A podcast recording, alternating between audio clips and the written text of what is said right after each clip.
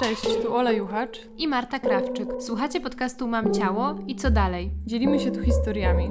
Zapraszamy gości i dyskutujemy o tym, w jakie relacje wchodzimy ze swoim ciałem. O połączeniu ciało-umysł, możliwościach i ograniczeniach ciała, a także o roli pracy i odpoczynku. Poza podcastem możesz nas śledzić na Instagramie mamciało.podcast i blogu mamciało.wordpress.com. Zapraszamy też do kontaktu i wymiany myśli w komentarzach lub wiadomościach. A jeśli chcesz wesprzeć naszą działalność, sprawdź nasze konto w serwisie Patronite. Znajdziesz tam konkretne cele i plany na kolejne odcinki.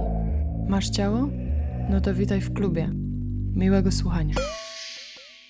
Myślę, że jestem idealną prowadzącą do rozmowy na ten temat, ponieważ mam wrażenie, że rzeczy, którymi zajmuje się moja dzisiejsza gościni, ominęły mnie szerokim łukiem. I nie wiem, jak to się stało, bo mieszkam w tym mieście od jakiegoś czasu. E, No jest ze mną dzisiaj Anka Gruszka Cześć. znana pod róż- licznymi pseudonimami i pod działaniami takimi jak na przykład Ecofemizin albo Dziewczyny Rośliny i Dziewczyny w naturze. Dziewczyny Tak. w naturze, tak. To może jeszcze wyjaśnimy, gdzie te dziewczyny w naturze, a gdzie te rośliny, a gdzie te dziewczyny e, za chwilę. Będziemy dzisiaj rozmawiać o różnych perspektywach na to, co nas otacza, czyli świat roślin, które są na każdym kroku, chociaż chyba jest ich coraz mniej i jest to coraz smutniejsze w kontekście mieszkania w mieście. Ale no właśnie, coś mega powszechnego, do czego się już przyzwyczaiłyśmy, przyzwyczailiśmy tak, że nawet tego nie zauważamy, a kryje się tam mnóstwo światów, o których nie mamy pojęcia. I chciałam Cię, Gruszka, najpierw zapytać, co to jest etnobotanika? Bo to jest rzecz, która zwróciła od razu moją uwagę i jak Ty to rozumiesz i jak to się przekłada na przebywanie z roślinami. E, Etnobotanika, ten termin jest mi jakoś tak znajomy, że jak ktoś mnie pyta, czym jest etnobotanika, to ja mówię, no przecież wiadomo, to jest nadmiar wiedzy typowy. Etnobotanika to jest właściwie to, w jaki sposób rośliny, czyli świat botanika, świat przyrody, współżyły na przestrzeni tego całego czasu, który, w którym współżyliśmy razem e, z ludźmi, najszerzej mówiąc. I dla mnie to jest jakby najbardziej trafna, ale też najszersza, może najwygodniejsza tak naprawdę określenie etnobotaniki. Ona się zalicza tak do nauk etnologicznych, czyli też do antropologii kulturowej i rzeczywiście wiąże się to z tym, że pierwotnie jako on rozwinęła się jako nauka, gdzie chyba rzeczywiście europocentryczny bardzo naukowcy jeździli w odległe tereny i tam badali związki ludzi i roślin, czyli to po prostu z jakich ludzie korzystali roślin, jakie rośliny dookoła nich żyły. Nie jest to nic skomplikowanego. Etnobotanika dotyczy także naszych terenów, na których e, mieszkamy i tak naprawdę chodzi właśnie o to, co dookoła nas rośnie i czy my z tym coś robiliśmy, czy z tym nie robiliśmy i jak to robiliśmy. Czy postrzegasz siebie jako też taką badaczkę, która obserwuje te związki na lokalnym gruncie? Mogę powiedzieć e, w tym roku już z pewnością, że tak, bo tą etnobotaniką interesuję się od dawna, a w tym roku e, trafiłam wreszcie na studia, gdzie zajmuję się tym już profesjonalnie. A co tak. to są za studia? To są humanistyczne, czy bardziej... Tak, to jest antropologia kulturowa, e, czyli etnologia i w ramach etno, etnologii można się zajmować właśnie tematami etnobotanicznymi. Etnobotanika tak naprawdę jest też jakby, poza tym etno ma też ten człon botaniczny. E, Z jednej strony wymaga dosyć dużej znajomości e, w ogóle świata roślin, wydaje mi się. Nie twierdzę, że ja ten bardzo wysoki poziom znajomości mam, uczę się. Mnie jakiś czas temu bardzo ujęło i też zaskoczyło to, jak ogromną wiedzę botaniczną również ma Margaret Atwood, że jakby dla mnie ona była super taką wszechstronną osobą, a tu jeszcze ta, ta wiedza o roślinach i takie naprawdę rozpoznawanie każdych jakichś pierdółeczek. Często mam wrażenie zdarza, że ta wiedza o roślinach, y, to jest ciekawe, no bo to jest wiedza tak naprawdę o przyrodzie i to, to czym, ty, czym tym to jest dookoła nas, że wiele osób, które ma wspaniałe już jedne zainteresowania, świet, są świetnymi pisarzami, czy pserkami, czy filozofkami, tą przyrodą jakoś automatycznie też przy okazji się zajmuje, czy o niej pisze, czy sposób, w jaki mówi o różnych innych rzeczach, widać, widać, że tą przyrodę rozumie i z nią w jakiś sposób za pan brat i ma do niej takie mega równościowe podejście. To jest chyba jakiś taki po prostu wymiar humanizmu, tak jak on powinien e, może wyglądać, nie? Czyli tego, że dostrzegamy swoje człowieczeństwo, ale rozumiemy, że jesteśmy w tej całej biocentrycznej puli. Będzie sporo pewnie pojęć i chciałabym chyba zbudować taką siatkę pojęciową na wstępie, żebyśmy zaczynali trochę z tego samego punktu to gadanie i słuchanie. E, no bo potem wchodzą, no właśnie, jest tak, to podejście takie ekologiczne, które mi się kojarzy z tym, o czym powiedziałaś przed chwilą. Potem jest to ekofeministyczne. Czy dla Ciebie te rzeczy są znoszące z tego poziomu właśnie do określania tych pojęć? Czy one się wzajemnie przenikają i, i wspierają i nie widzisz aż takiej potrzeby w ogóle porządkowania tego? Mm, Wydaje mi się, że one się przenikają i wydaje mi się, że one powinny się przenikać, bo w momencie jak będziemy ekofeminizm wyciągać poza ekologię i poza wszystkie istoty, które jakby nas otaczają, no to trochę mm, zaczniemy znowu stawiać się w jakiejś pozycji powyżej, mam wrażenie. Dla mnie ekofeminizm jest bardzo ważny, a bardzo ważne jest też to podejście przede wszystkim biocentryczne, czyli takie, gdzie wszystkie istoty są sobie równe. I jeżeli mamy to podejście biocentryczne, no to wtedy też ten ekofeminizm, feminizm i wszystko inne wydaje się sensowne wtedy po prostu, bo chodzi o to, żeby, o to, żeby po prostu zrównywać prawa. Te rzeczy są powiązane, dlatego ja często jakoś nieumiejętnie jeszcze przeplatuję, ale e, intuicyjnie też czuję, że one są ze sobą bardzo powiązane i że jedno bez drugiego nie może istnieć po prostu. Jeżeli nie będziemy mieć wrażliwości na inne istoty, no to jak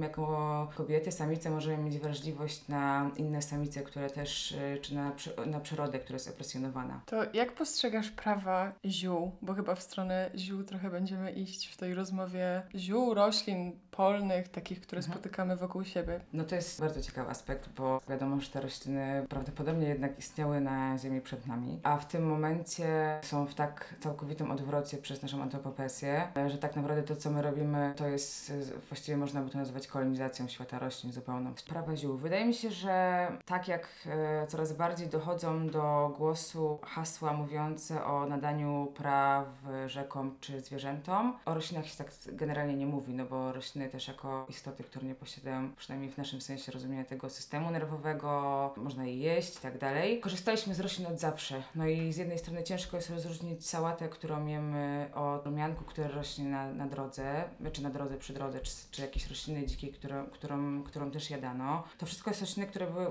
używane jako rośliny użytkowe przez człowieka. To jest, o, tym, o tym jest generalnie też etnobotanika. Chodzi tylko o to, w jaką jak to się zamieniało oczywiście e, na, e, z biegiem dziejów i w jaki sposób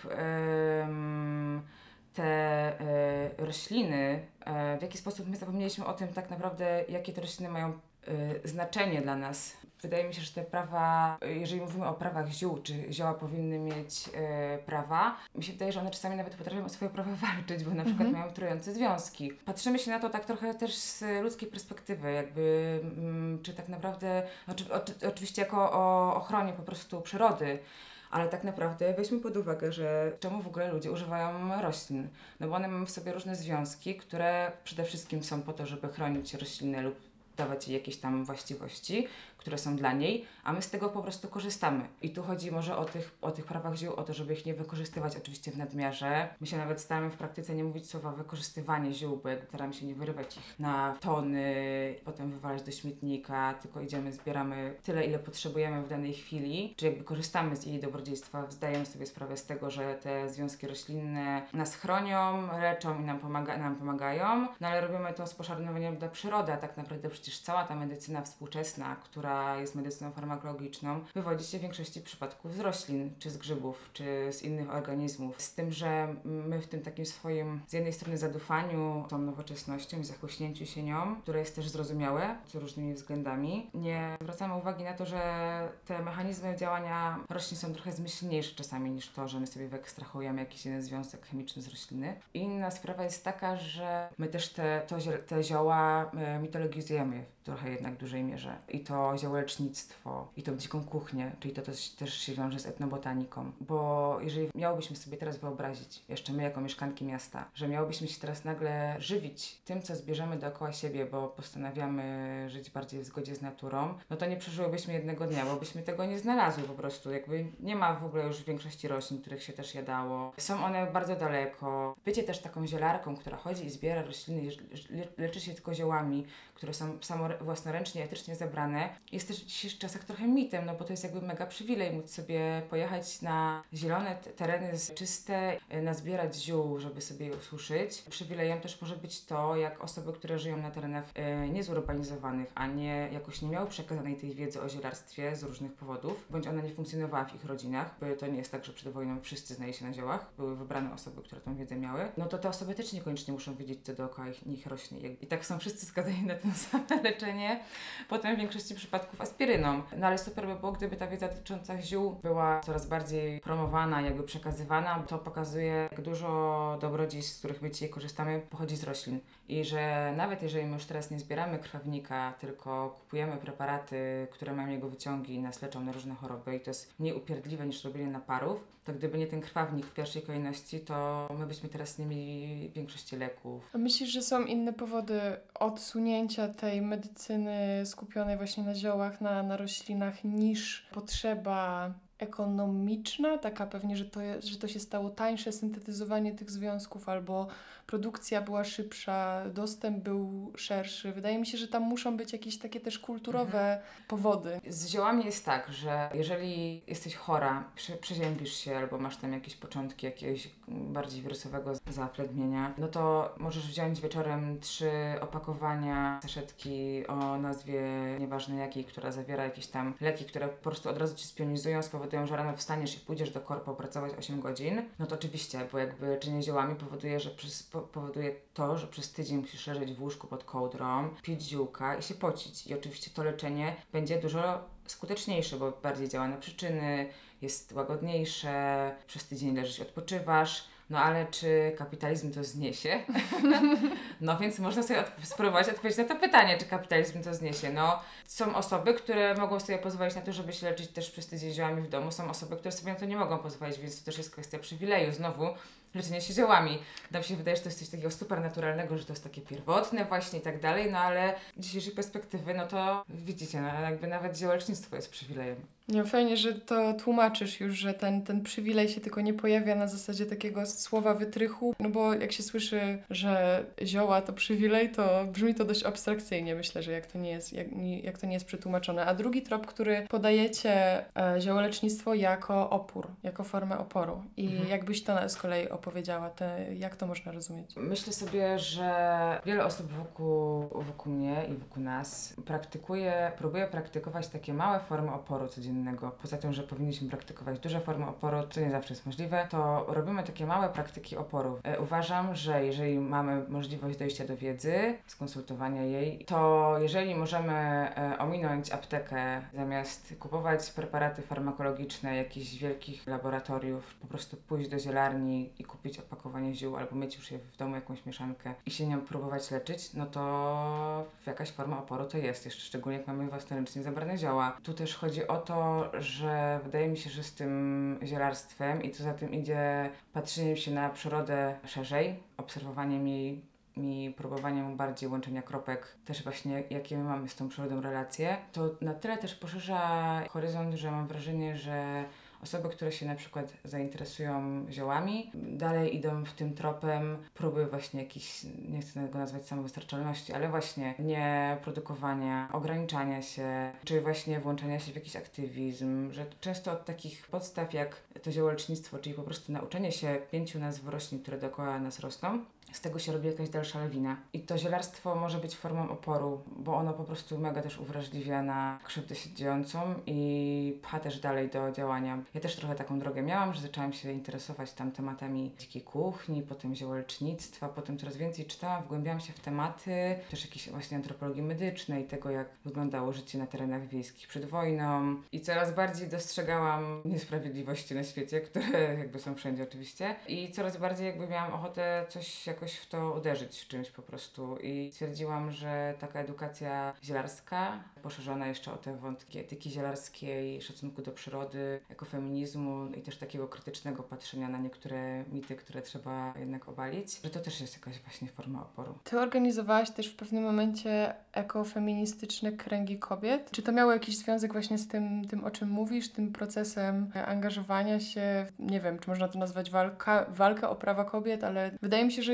jakby bycie, z, przebywanie z innymi kobietami już jest formą oporu, nie? Spędzanie czasu, wymienianie się doświadczeniami, dostrzeganie, że pewne kwestie, które są niesprawiedliwością codzienną, dotyczą nas wszystkich i albo wielu z nas, albo że właśnie mamy w pewnych sferach sporo przywilejów, które osoby, które nam o czymś powiedzą, no ich nie mają na co dzień. Jak te kręgi feministyczne z Twojej perspektywy wyglądają i czym się różni ekofeministyczny krąg kobiet od e, takiego regularnego, których teraz wszędzie pełno? Mam wrażenie, że każdym mieście można się na nie zapisać, nawet w bardzo małych miastach. No, kręgów jest kobiet coraz więcej i to uważam, że jest coraz lepiej. E, Kręgi w ogóle są taką formułą, w którym po prostu kobiety spotykają się cyklicznie, jeżeli się da tylko w tym roku, w zeszłym roku było to trochę upierdliwe momentami, kole, w kręgu, który no, ma oczywiście swoją ogromną symbolikę, ale też jest rzeczywiście niehierarchiczny, więc jakby wszystkie się widzimy. I to jest przestrzeń wypowiedzi w swoim imieniu, bycia zrozumianą i wysłuchaną. I te kręgi kobiet tak właściwie trochę funkcjonują, że są to grupy kobiet, które spotykają się na przykład co miesiąc i one podczas tych kręgów jeżeli one nie są w jakiś sposób związane z jakąś konkretną tematyką, co też się zdarza, tak jak w naszym przypadku,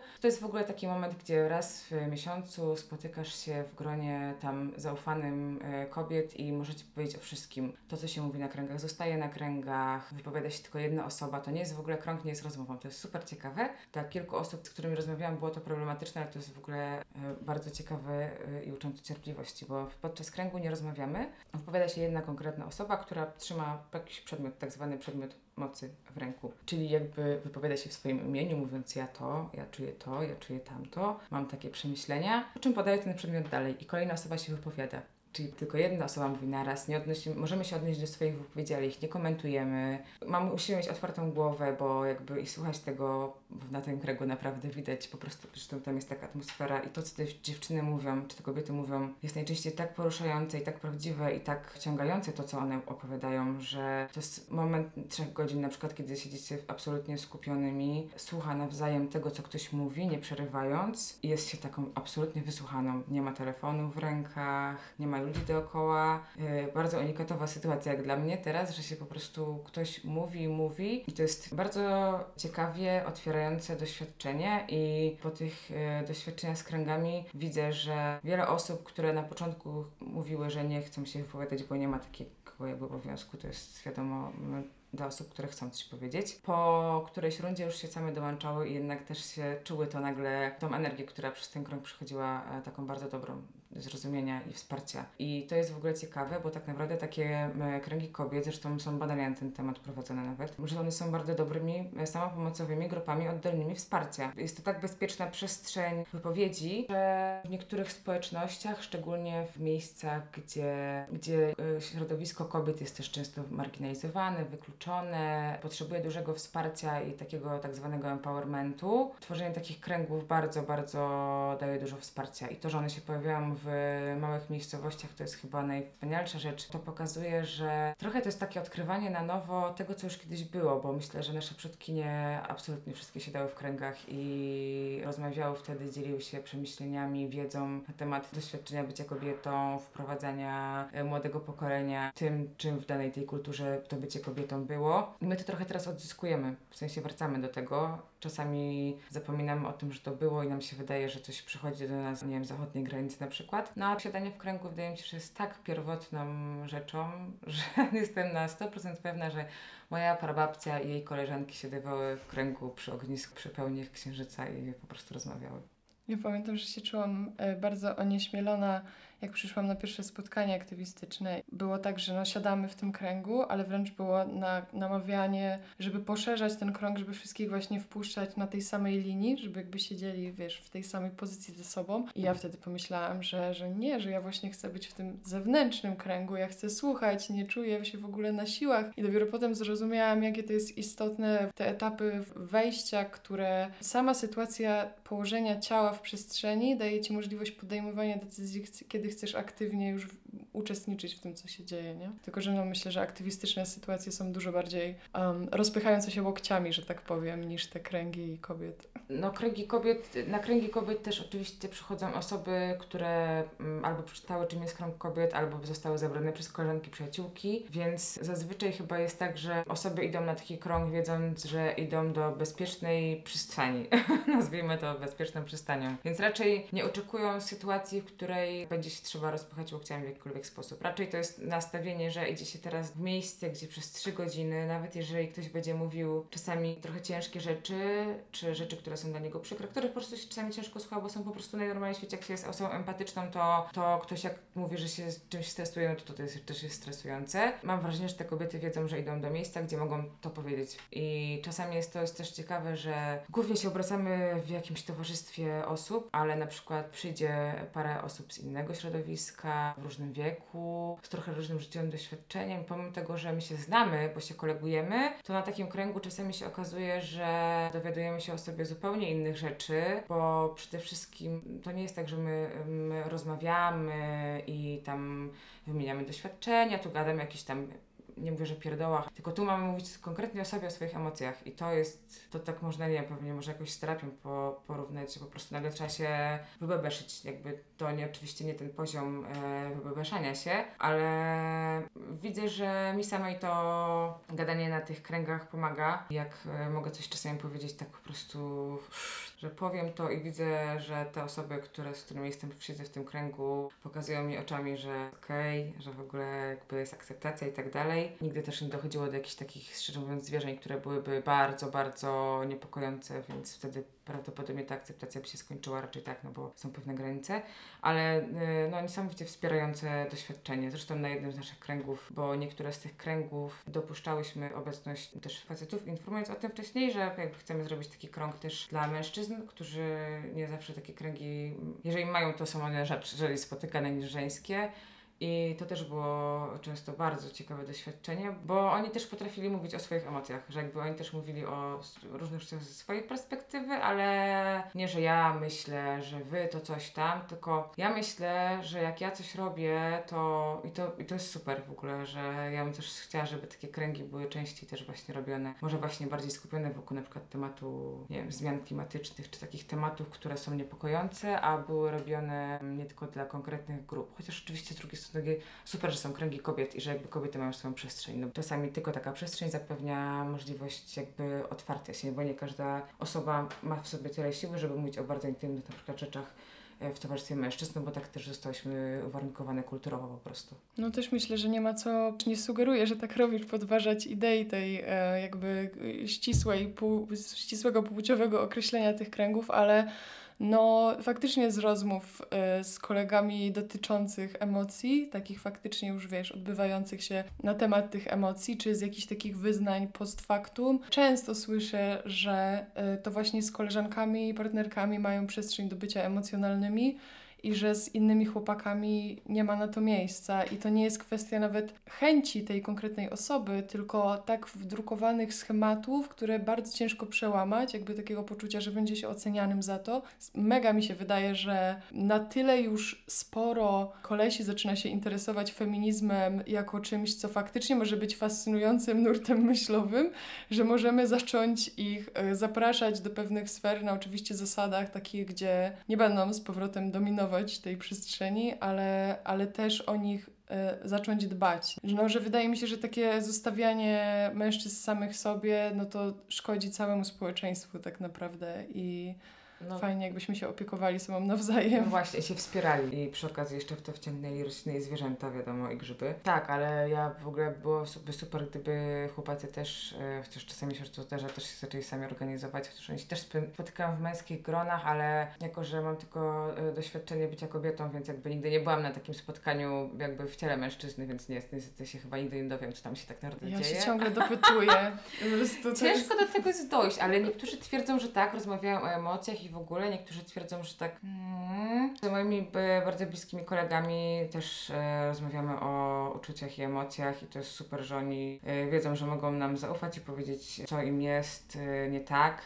I wiedzą, że będziemy ich wspierać. No ale to rzeczywiście, w zasadzie wszystko wzajemnej współpracy i akceptacji i szacunku. Okej, to może tak e, no. zaczęłyśmy rozmawiać o tych kręgach, o tym, co się może dziać na tych ekofeministycznych, o emocjonalności. Chciałam się zapytać o to, e, ile jest miejsca na duchowość w Twoim e, przebywaniu z ziołami, z roślinami, z tą, tą etnobotaniką, bo mówiłaś o tym takim krytycznym aspekcie, A ja ostatnio dużo sobie myślę, chyba, chyba przez pryzmat samej siebie jest mi ciągle ciężko, bo próbuję sobie myśleć jako uber racjonalnej osobie, co jest w ogóle no niezgodne z prawdą, ale ciągle sobie to rozmontowuję, ale właśnie często poruszam ten temat ze znajomymi. Tej, tej potrzeby, tego, że poczucia, że jakby ta duchowość tam jest i my trochę nie mamy narzędzi poza religią i rzeczami, które są e, już kojarzone bardzo szybko z jakimś foliarstwem i szurstwem, żeby się porealizować w tej sferze takiego bycia samym sobą tak naprawdę. No ja w ogóle mam mm, ze słowem duchowość jakiś taki momentami zgrzyt mm, wewnętrzny. Też uważam się za osobę z jednej strony racjonalną i staram się wszystko racjonalizować, a z drugiej strony daję sobie taką czasami odskocznię, czasami nawet większą, jakieś takie obszary, ale jakoś nie nazywam ich nigdy duchowością. No ale oczywiście ta... A jak je nazywasz w takim razie? Albo może ich nie nazywasz? Magią. Mag- Okej. Z jednej strony racjonalność, z drugiej strony magia. Czyli jakaś praca z emocjami po prostu, z energią.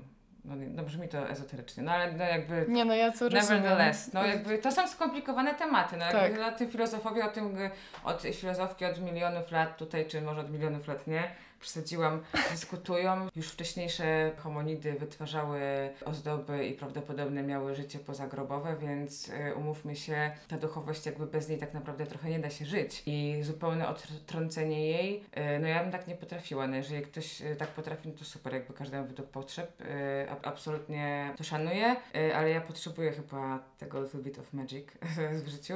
Aczkolwiek interesują mnie te, interesuje mnie ta sfera bardzo rytualna i obrzędowa i taka magiczna w kulturze e, związana z roślinami. E, aczkolwiek to nie jest do końca tak, że ja od razu te praktyki próbuję wsadzać w swoje życie. Bardzo interesuje mnie praktyka okadzania, która na przykład miała dużo wartości też takich magicznych praktyk. No nie wierzę już w te praktyki magiczne, ale wiem, że w dalszym ciągu te kadzidła miały działanie, mają do tej pory działanie medyczne, no bo tam są związki, które się ulatniają. Więc to, że coś istnieje, w, istnieje sobie w kulturze, jakiś obrzęd, to on może zmienić swoje znaczenie e, w dalszym ciągu będąc obecnym. Ja tak mam akurat z tymi kadzidłami, bo to jest akurat mój, mój ulubiony obszar, ale nie wierzę w to, że e, wrzucanie pokrzywy w ogień spowoduje, że rozejdą się chmury, no bo wiemy, że nie tak działa świat po prostu. A to mnie nabrałyście w tym filmie do galerii Arsenał. Ja naprawdę byłam pewna, że wy tą burzę wywołałyście i teraz co?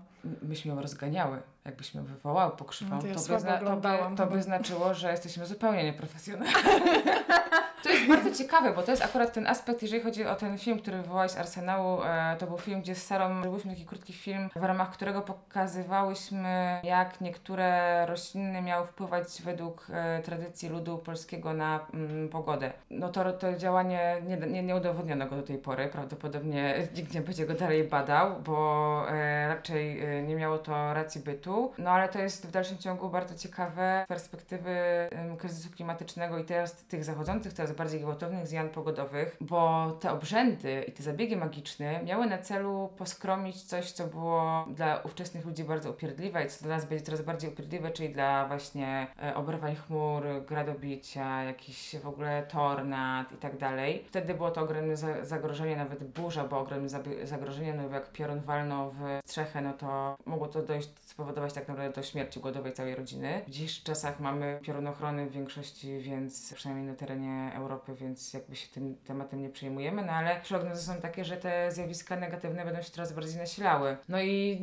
ciekawe, czy dojdzie jakieś do takiej wolty, gdzie ludzie po prostu w e, świecie blackoutu. Znowu zaczną próbować e, wpływać na pogodę, która będzie zupełnie nie do przewidzenia i będzie po prostu no, mordować na masową skalę, próbować w jakiś inny sposób z nią walczyć. Oczywiście to jest e, trochę żart, A jeszcze chciałam się odnieść do, jak mówiłaś o tym rytuale, wydaje mi się, że nawet bez wiary w możliwości magiczne takiego rytuału, czy to będzie okadzanie, czy, czy inne rzeczy, które sobie znajdziemy, nie wiem, nawet wymyślimy na, na własną potrzebę, to znalezienie czasu w ogóle na to, żeby się odciąć trochę od pędu rzeczywistości wokół i pomyśleć o tych rzeczach, które nas martwią, męczą, smucą, żeby mieć przestrzeń w głowie na podjęcie działania potem w związku z nimi, to wydaje mi się, że to już też jest jakiś efekt rytuału, który łatwo można sobie interpretować e, jak, jako magiczny, bo coś zmienia w rzeczywistości, coś ci przeklikuje, nie? A tak naprawdę, no i też wzmacnia to takie poczucie, z mag- które mi się z, z podejściem magicznym kojarzy, czyli takie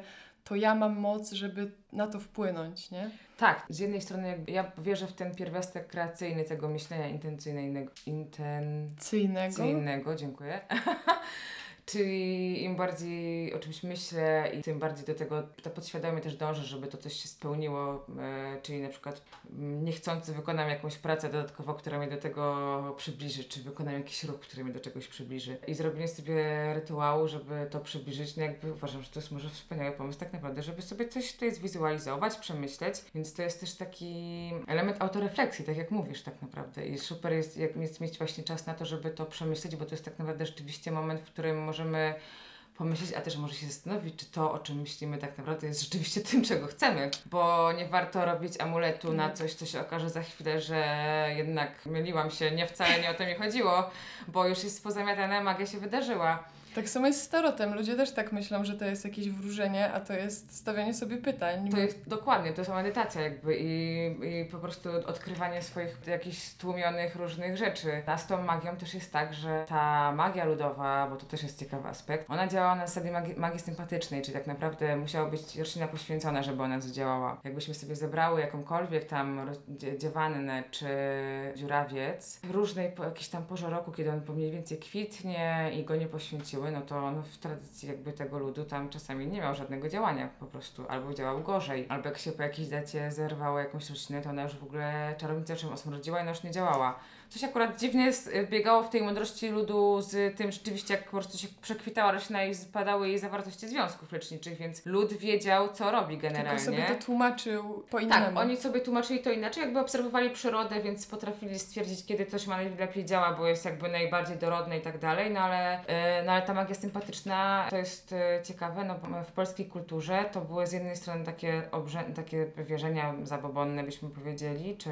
pogańskie, przedchrześcijańskie, e, a one totalnie pokrywały się tym, co się po prostu działo w kościele. Roślina działała na ból głowy, nie przez to, że zawiera w sobie związki, które powodują, że tam ten ból głowy przechodzi, tylko, że wierzono, że w momencie jak spcinano głowę tam świętemu Janowi i ona spadała po prostu i wpadła w te, te łopiany. I teraz przez tą siłę tego świętego Jana ten łopian leczy od bólu głowy, no bo jego wyleczyli chyba najprawdopodobniej forever, bo była dekapitacja po prostu. Tak te się kształtowały i to nie tylko dotyczy ludu w e, Polsce, bo to jakby po prostu tak działa magia sympatyczna, działa we wszystkich kulturach, no ale to jest fascynujące w ogóle, jak się to jeszcze ciekawe jest to, że łopian nie jest jedyną rośliną, w którego wpadła głowa świętego Jana. Tych roślin jest kilka na różnych terenach Polski. One wszystkie są jakby roślinami związanymi z nocą świętojańską czy nocą kupały, ale uwielbiam to, bo ja sobie zawsze wtedy wyobrażam, że ta głowa tak po prostu pola i doliny sturliwuje się i tu przeleci przez łopian, tu przez dziurawiec i to wszystko potem założone na głowę powoduje, że nie boli głowa, jak się to nosi w. Mocne midsummer vibes. Bardzo mocne Midsummer Vibes. Y, Ja myślę, że trzeba wreszcie,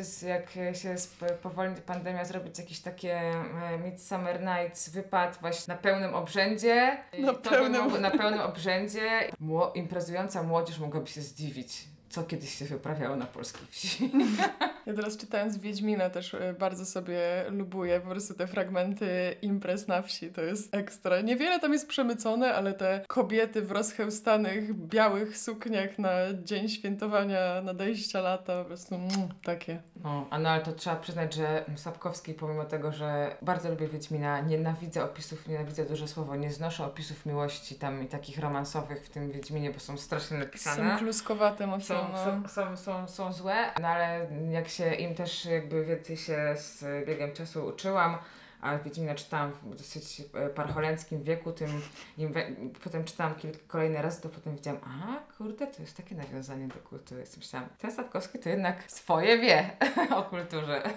A powiedz, jest jakaś róż- różnica między zielarstwem a ziołolecznictwem? To, że tego się używa zamiennie? Ziołolecznictwo ma w sobie to słowo lecznictwo, więc ma ono chyba bardziej brzmi profesjonalniej, chociaż na Akademii Medycznej studia podyplomówka zielarska nie miała nic wspólnego z ziołolecznictwem, nie, miała słowo, słowo zioła w sobie, ale tam nie było lecznictwa. Kursy to jest zielarz fitoterapeuta, więc myślę, że te terminy są trochę mogą być wymieniane dowolnie, ale zawsze trzeba pamiętać o tym, że no zioła są, mogą być bardzo, bardzo mocne i na co uczulam bardzo przy każdej możliwej okazji, nie zbieramy ziół intuicyjnie. Jeżeli różne osoby mają różne podejście do ziół i je propagują, to jest ok, ale są sytuacje, gdzie już po prostu myślę sobie, że no jak, jak, jak pochodzicie po prostu zbierać zioła do lasu, to wiem, wiem co zbieramy, nie? To jest jakby podstawowe BHP zielarskie, żeby potem się czymś nie zatruć, bo rośliny mają ogromną moc i to, co też o czym wcześniej wspominałam, że mm, rośliny mają w sobie różne związki właśnie i one służą tym roślinom, a nie nam, też ludziom się wydaje chyba odwrotnie. No i mamy takie związki, które działają toksycznie. Można nie chcąc, nie chcąc zebrać jakąś roślinę z zamiarem wyleczenia się, się nią i niestety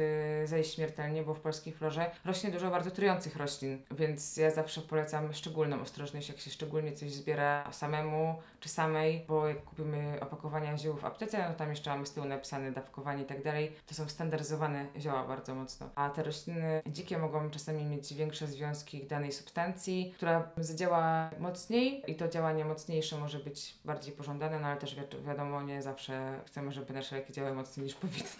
Gdzieś z wrotyczem się spotkałam jako, chyba wrotyczem, polecanym jako awaryjna antykoncepcja i koleżanka mi mówiła, nie wiem, czy to jest potwierdzone info, może potwierdzisz, znaczy jako antykoncepcja. Co ja tutaj zmiękczam? E, była wymieniona w artykule jako e, zioło, które może pomóc w aborcji, w wywołaniu poronienia. Kumpela właśnie mi powiedziała, że super niebezpieczny z jej perspektywy jest ten artykuł, Mhm. bo taka ilość wrotyczu jak u śmierci zarodek w- w łonie, to może być też śmiertelną dawką dla samej kobiety. Znaczy uważam, że samo przekazywanie wiedzy o tym, że kobiety używały ziół do aborcji jest jak najbardziej okej i to też tylko to właśnie powinno się napisać, że wrotycz był używany do aborcji już nie jest, bo jest niebezpieczny dla kobiety i dla jakby no, dla płodu, to jeżeli chcemy go dokonać aborcji, no to okej. Dla kobiety y, chodzi o to, żeby był bezpieczny dla kobiety, dlatego jakby to historycznie to robiono, ale niosło to z bardzo duże ryzyko niepowodzenia. Jakie? Nie wiemy, bo nikt nie robił przecież badań socjologicznych na ten temat. Więc ja, ja myślę, że jak najbardziej edukacja i mówienie o tym. Chodzi o to, żeby uświadamiać o tym, że na przykład aborcja była wszędzie zawsze robiona i robiono to przy pomocy ziół, tylko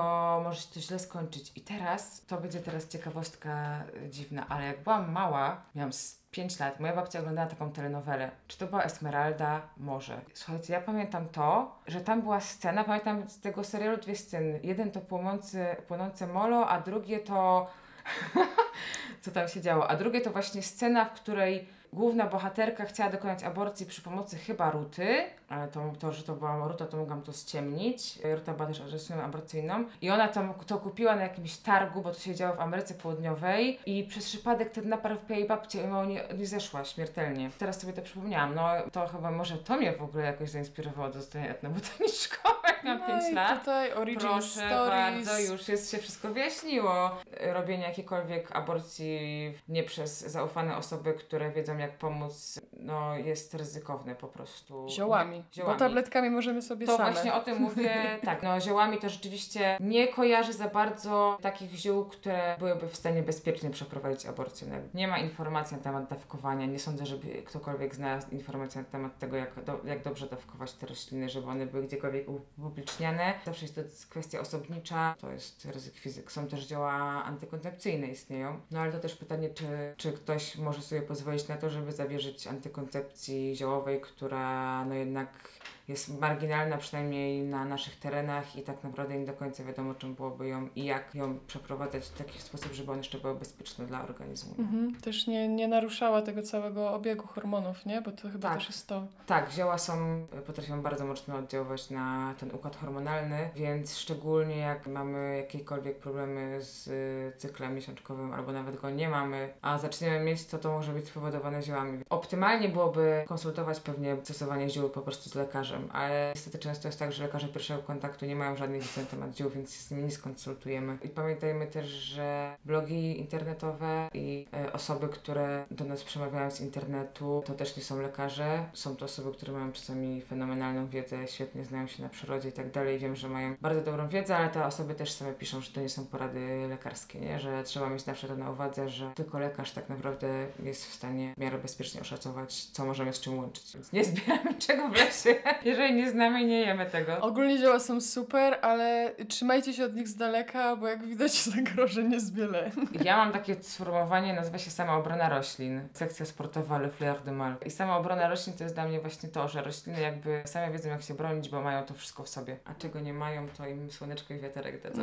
No, są wyżej cywilizacyjnie od nas zdecydowanie. My już w ogóle nie wiemy, jak siebie bronić, co ciało nam często przypomina. A właśnie się zastanawiałam, czy studiując ten temat, dokonałaś takich odkryć dla samej siebie i takiego poczucia, że kurde, różne układy w ciele są połączone, albo moje objawy, które kojarzyłam na przykład, nie wiem, ból głowy, który był dla mnie tylko bólem głowy, jest super związany z czymś, co się dzieje w kichach. Mówiłaś o tym, że, że właśnie to leczenie się ziołami to jest taki proces, odpoczynek, że, że bardziej działa ogólnie. Chyba to jest temat, który mnie super fascynuje i od którego nas mocno odcina ta medycyna zachodnia. Leczy nas objawowo, nie wchodzi za często w przyczyny. Wiesz co, tak naprawdę to mi się wydaje, że trochę jest tak z medycyną zachodnią, że to są na tyle jakby zaawansowana farmakologia, że nikt, kto nie jest specjalistą, nie jest w stanie wziąć opa- opakowania antybiotyku i obczaić, jak to działają te związki w środku, jak to na nas oddziałuje, nasz organizm, co robi. Mniej więcej wiemy, jak działają leki przeciwwirusowe, mniej więcej wiemy, jak działają antybiotyki, mniej więcej wiemy, jak działają szczepionki, chociaż w dalszym ciągu ha, ha, ha, jak y, posłuchamy, co ludzie gadają, to jednak większość ludzi nie ma wrażenia, jak, nie wie, jak to działa. My tak mało wiemy o tej farmakologii oficjalnej, że wydaje mi się, że dużo łatwiej jest usiąść i przeczytać sobie parę książek o tym, jakie są związki w roślinach i co one działają. I to są takie czasami proste rzeczy, że są związki, które mają kolor taki i taki i ten kolor wpływa na to i na, na to. I jakby dla mnie to są jakoś o wiele bardziej logiczne rzeczy. Jeszcze biorąc pod uwagę, że to jest wiedza, która jest jakby o, o, bazuje na tysiącletniej tradycji użytkowania, a nie na tym, że 100 lat temu ktoś syntezował jakiś związek i tak naprawdę co to jest 100 lat? No nic. Tam. Spora wie, że w ogóle nic. Wydaje mi się, że tak naprawdę osobie nie będącej lekarzem czasami jest łatwiej ogarnąć temat y, ziół i leczenia się ziołami niż y, leczenia takiego farmakologicznego. Wystarczy kilka znać podstawowych, żeby sobie już pomóc. No oczywiście duża część to jest potem, żeby dać tym ziołom zadziałać, czyli trzeba wiedzieć, że zioła nie działają po drugiego dnia od razu. Jeżeli mamy czas, w którym widzimy, że nam się poprawia i ten progres jest powolny, ale on się utrzymuje, osoby, które zaczynają stosować zioła i stosują już przez dłuższy czas, mogą schodzić z jakichś tam nawet leków, które do tej pory przyjmowały na cukrzycę y, czy inne schorzenia. Widać, ponieważ zioła też nie mają aż takich ilości skutków ubocznych, że wydaje mi się, że dla wielu osób, które rzeczywiście mają jakieś schorzenia długofalowe, nawet to wydawałoby się uciążliwe picie ziół, tak naprawdę ma tyle zalet, oprócz tego, że do, wypijamy dodatkowo powiedzmy trzy filiżanki płynu dziennie, więc jakby mniej picia tej wody. Kwestią jest też to, że jeżeli ktoś już na przykład stwierdzi, że chce iść pozbierać, nauczył się tam pięciu roślin, chce je pozbierać, czy z kimś, kto już wcześniej zbierał, to jest najlepiej się tak uczyć, to y, osoba, która pójdzie na łąkę w letni dzień pozbierać rośliny do koszyka, już ma po prostu zaliczoną aromaterapię, kontakt z przyrodą, nie patrzy się w telefon, bo jedzie się z książką, nie z aplikacją w telefonie, więc już w ogóle czasami to, żeby w ciągu tygodnia spędzić godzinę na patrząc się na zielone, to już jest taki luksus czasami, że to już jest realny wpływ na po prostu zdrowienie organizmu i wszystkich komórek i tej sfery psychicznej i fizycznej. Już się rozrzewniłam na samą myśl, muszę powiedzieć. I ja, ja bardzo od początku byłam zainteresowana tym waszym kursem i jak sobie zdałam sprawę, że on będzie cały online, to miałam taki moment, och, No jest online, ale przez to, że jest online też mogą w nim wziąć udział dziewczyny z innej części Polski, a co też jest super miłe, to biorą w nim też udział dziewczyny, które na przykład mieszkają czasowo poza Polską. Mówią, że super się cieszą, bo tęsknią za polską florą i że jakby chociaż nie mają tutaj koło siebie tych roślin, to przynajmniej mogą sobie o nich posłuchać i że jak przyjadą tam w przyszłym roku do Polski, to sobie pozbierają tych roślin. No to to też jest fajne, a poza tym rzeczywiście tak na tym kursie jest, że tam się zawiązuje bardzo fajna grupa wsparcia wzajemnego i się po prostu koleżankujemy tam z częścią tych dziewczyn, które się do nas na kursy zapisały, się w ogóle już spotkałam i się poznałyśmy na żywo i to nie tylko z dziewczynami z Poznania. Wydaje mi się, że zawsze można się spotkać, na, iść na spacer, a fajnie, że też można dotrzeć do osób, które nie zawsze mają koło siebie osoby, z którymi mogłyby mieć na przykład tam wspólną zajawkę zwi- związaną z ziołami.